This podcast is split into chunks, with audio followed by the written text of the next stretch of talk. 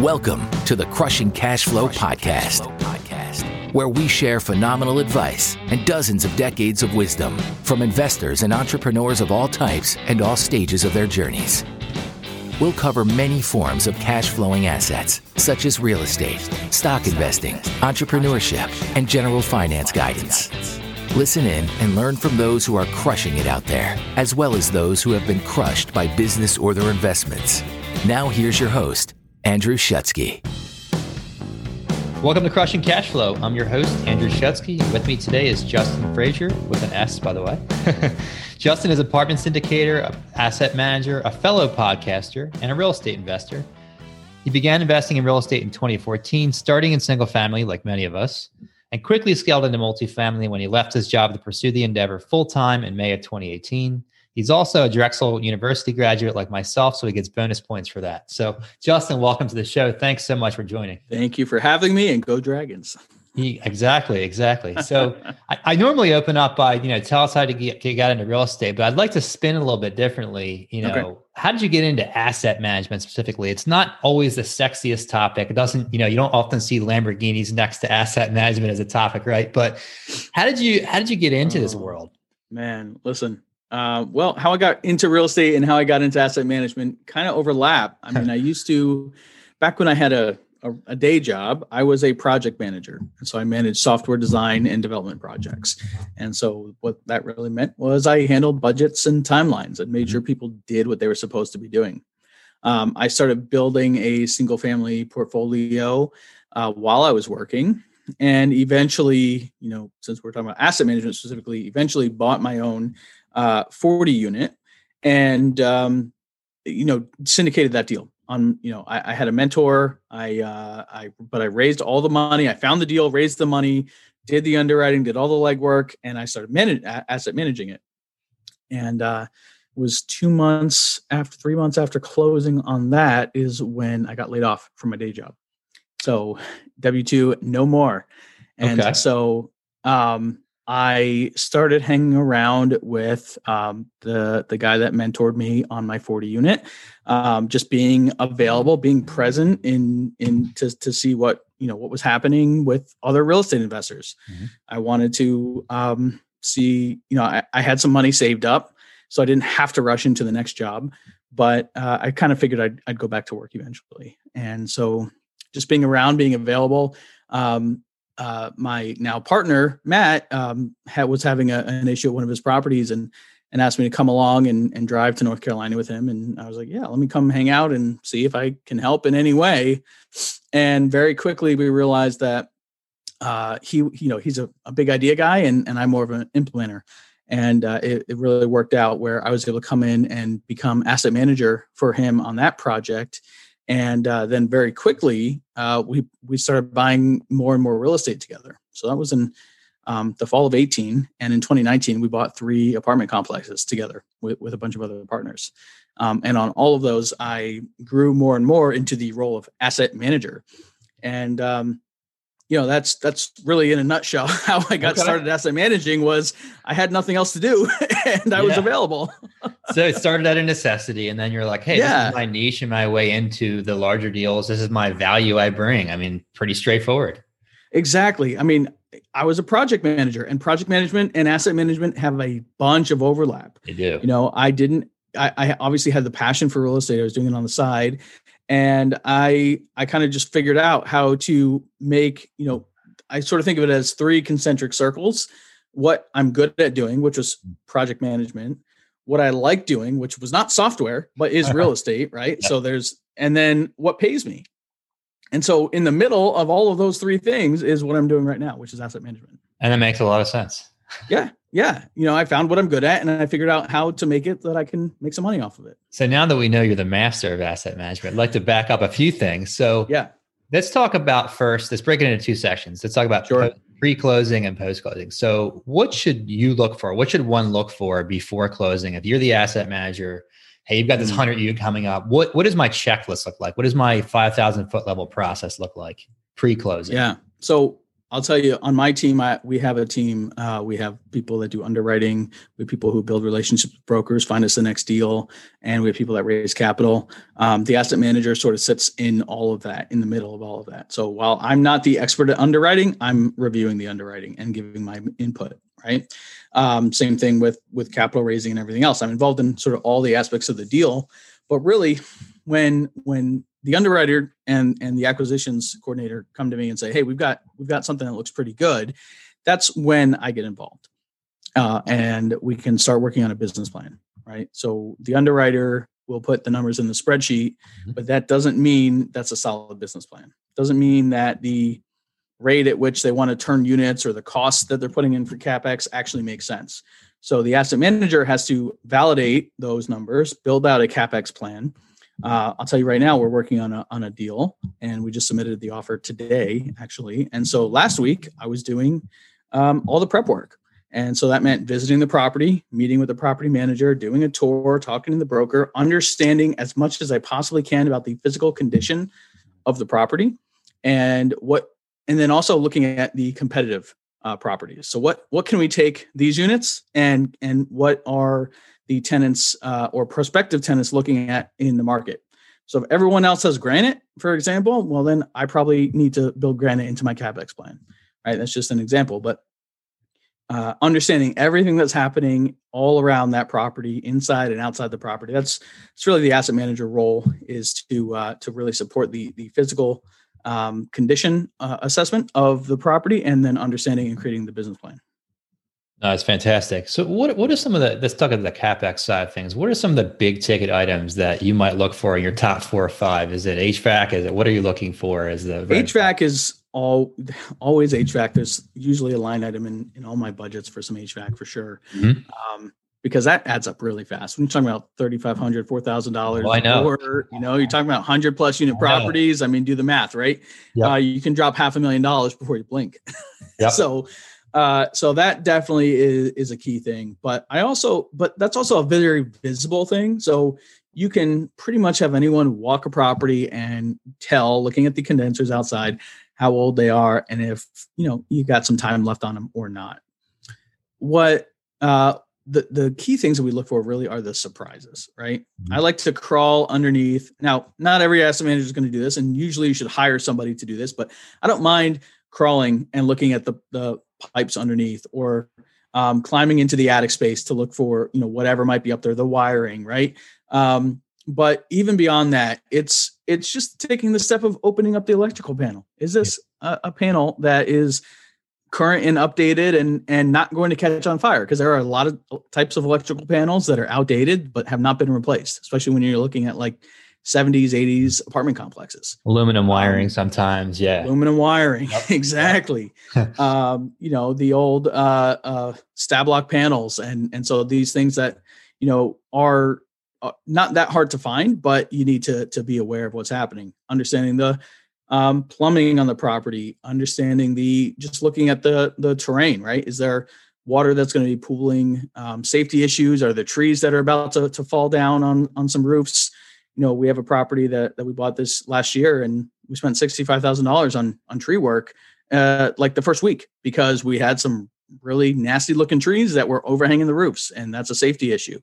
So, uh, you know, just sort of all all sort of things that that you might want to look for, but it starts with you know tenant safety number one mm-hmm. and staff safety, um, and then things that will cost us more in the long run, like leaks and uh, you know bad electrical and, and all of those other things no it's perfect perfect yeah so we, that was that was great that was a great recap uh, pre-closing sure. how about okay we've got the keys we're closed what do you do Dave? that's when the fun begins well okay. I'll, I'll, tell you one other thing not necessarily related to the physical condition but for pre-closing though is to hire find and hire your property manager mm-hmm. because uh, that the property man at least where what we do right we buy 100 plus unit apartment complexes um, usually larger than that and the property manager is going to be the absolutely most critical team member that you have uh, on your property because absolutely. they are the company that is literally working on your investment. They are going to be your employees. They are the people whose policies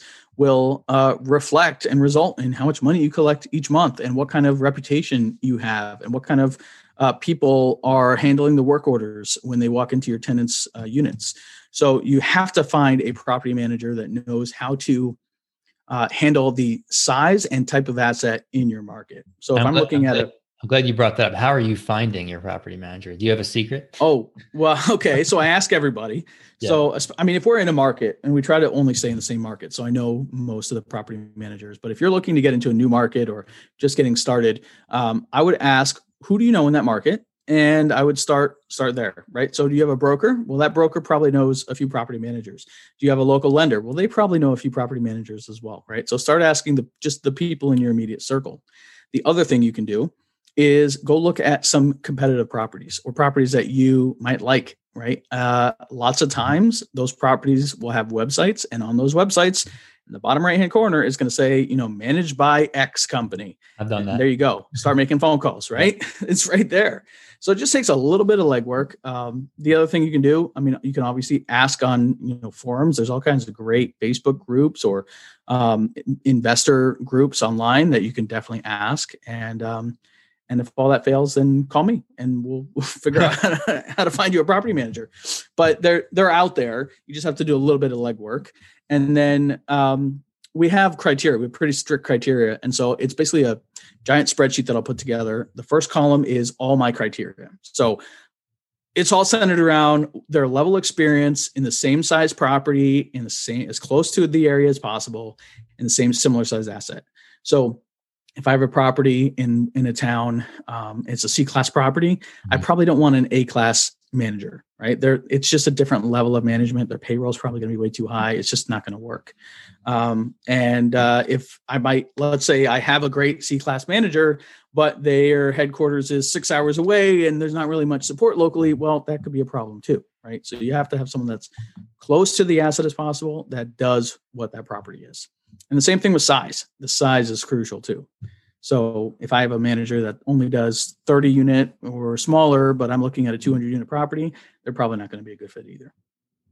Perfect. So I have all my criteria, and then each column is the name of each of these companies that, that I might be investigating.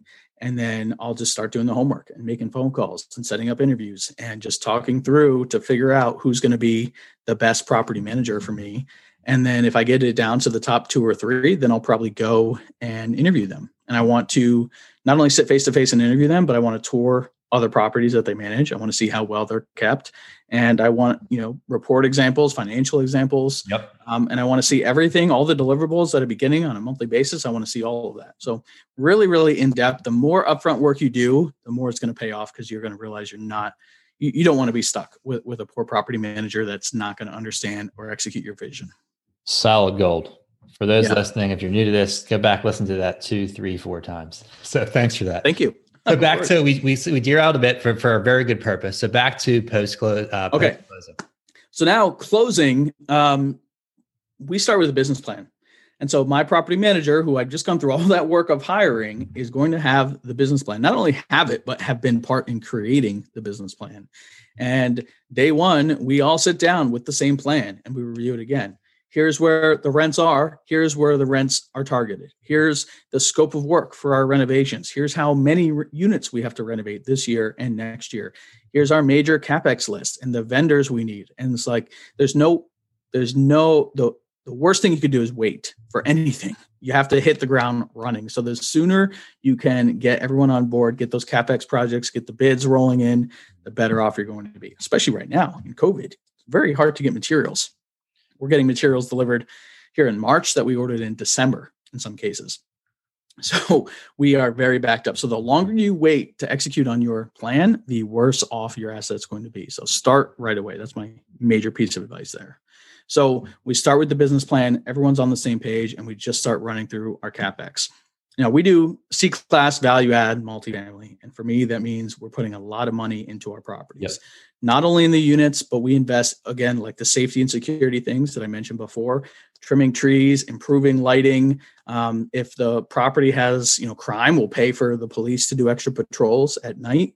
Um, And so we start to turn around the perception of the property right away um, through all, you know, a hundred little things that, that you could probably do. Um, but we also like to put amenities in. So we'll put in playgrounds and parks and walking trails and and all these things that that really makes makes a property we call it making the property sticky for tenants, meaning they're not going to want to leave. So if we give them a great experience and a great unit and, and a great you know playground or pool or whatever, then they're going to be able to handle those rent bumps when they come in the next few years too. So so we invest all of that upfront to make the property as attractive as possible. And not to mention attractive to the next buyer as well. When you guys, Abs- oh yeah, yeah, absolutely. that's great. That's great. Yeah, yeah. So, next question from my end: What are your, what major lessons have you learned the last couple of years? Uh, is it around property management? What what what's come? What comes to mind? What are your top two or three juicy ones? Yeah, so uh, I covered a few of them already, and and that's why I speak about them so heavily. In 2019, I fired every property manager I had on every asset uh, at one point or another throughout the year um, because once I realized what a great property manager could be, I realized how poor property management I was putting up with. And so you realize, oh, wait, this is not how it should be. Poor reporting is not the norm, and not knowing where the money's going is not the norm. And uh, being slow on the lease up process. I mean, all these things that a property manager can do. And if you're not on top of them, uh, your asset's going to suffer financially. So uh, have a great manager and don't be afraid to fire that property manager. Um, it's always terrible firing a property manager because you know you're putting people out of work and all that, but also it takes a long time for a new manager to come in and get up to speed and get things corrected. Sometimes a year. If that pro- we had a property manager that was um, signing up uh, tenants but not charging the right rate for the rents. Um, basically, they were charging the uh, we have an all inclusive utilities rate and a non all inclusive rate, and so we're giving them the utilities but not charging them for the utilities. It's like and that takes that takes a year to burn off, right? When you realize that, like, okay, now I have to wait 12 months for that lease to come up again and start charging them properly. So a property manager, a bad property manager can hurt you so badly uh, for so long that it's it's absolutely important that you have the right manager in place. Um, the other thing is to come in well funded you know a lot of times people are are syndicating a deal and they're trying to raise the bare minimum amount to get the deal closed. I know i've been there um, you know on that 40 unit that i did it was like scraping by just to get the deal done. But when you don't have enough cash in the bank you can't weather a storm. You know you can't deal with uh, a few extra hvacs that go down. You can't deal with uh, maybe a global pandemic that hits and rent rents aren't where you want them to be. You know there, there's a thousand things that can go wrong when you own a multifamily property. Mm-hmm. Having a little bit of extra cash can really go a long way to to helping you, you know, weather any kind of storm. One question back to the, I got two actually. One on the property sure. manager side. What's your cadence for engagement look like? What's the right level of like, hey, I don't want to micromanage them, but at the same time, I want to know exactly what's going on. What, what how much time are you spending? What's the cadence look like? That is a great question, and it's different for every property and different for every I'd say phase that the property's in. So when we are in the very early phase of a, of a property ownership or with a new manager, um, we're going to be very high touch. Lots of lots of touch points, once sometimes twice a week. Mm-hmm. Um, the property that we've owned for almost six months now, uh, I meet with my managers twice a week on that, just because there's so many things going on. Capex is still catching up to to speed. You know, we just had a bunch of tenants leave, and which is good news actually because they were troublemakers. Um, so there's a lot of moving pieces. So very, very high touch, like two formal meetings a week, and I probably talk to my regional manager every day, uh, sometimes multiple times a day. I've spoken to him three times this morning already, um, just on different things, and that's fine. But then I have other projects where our capex is mostly done, and we're stabilized in the mid to high 90% range. I don't have to interact with them as much. We do have a once a week check in, um, but even those meetings tend to get shorter and shorter and shorter. Where you, well, yeah, maybe we could probably start doing every other week, really. Um, and then I also like to visit our properties as much as possible, especially in the beginning in that high touch phase. I would say if you're if you're a new property owner or or just taking on a project that's got a lot of capex going on, you know, I wouldn't go more than four weeks without visiting one of my properties. Um, if it's stabilized, you know, maybe you go every two to three months, maybe start to stretch that out a little bit as you get comfortable because there's just not that much else to do. Now, how about on the reserve side? I mentioned you, you know it seems to be a common problem. Either underestimate, you overestimate, and dilute returns. What's how yeah. do you balance that? How do you size up? Well, how much should I stack on as contingency, for example? Yeah, um, it's very hard because we all want as large a budget as possible, and then you look at what that does to your returns, and you say, okay, well, yeah. that doesn't work, you know. So it's really a balancing act, and I kind of the way I'll build a, like a scope of work will be must haves and like to haves, nice to have. Um, like that. So if we're going to renovate units, well, I must have a new set of appliances and refinish the countertops and the vanity and like, okay, so I've got my must haves. But then the nice to haves might be, well, maybe we can put a playground in over there. And maybe we can um, refresh that that pool area and buy some new pool furniture. And so there's sort of like an order of priority for the capex project, and I will then add a 10% contingency onto all of that. But the flex there is these these nice to haves, and so when we end up, you know, I might give my w- sort of wish list to to our underwriter and say, okay, I want you know six million dollars of of capex here. And he's like well we can afford four. Let's figure out where to cut. So we start with the must haves and then we work back and see what the nice to haves we can we can include. No, I love that. Wow, yeah. there's a whole lot here to unpack. I won't even try to recap it and do it justice. So I just advise again, anybody listening, go back two or three times. This is like a crash course in asset management. So it's a lot. It's a lot. It really is. And and you know, if you go too much more detail, you're gonna have to write a book. So uh, maybe maybe one day. We'll see. That was awesome. So thanks so much. Last question yeah. my end. How can listeners get in contact with you?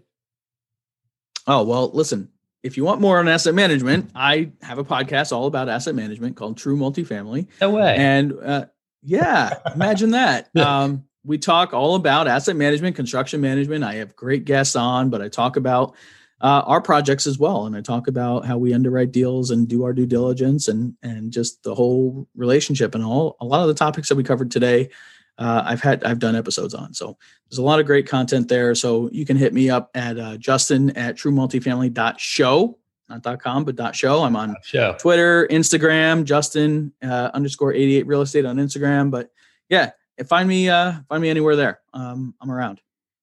Dude, solid gold. Thanks so much. Yeah, thanks for having me.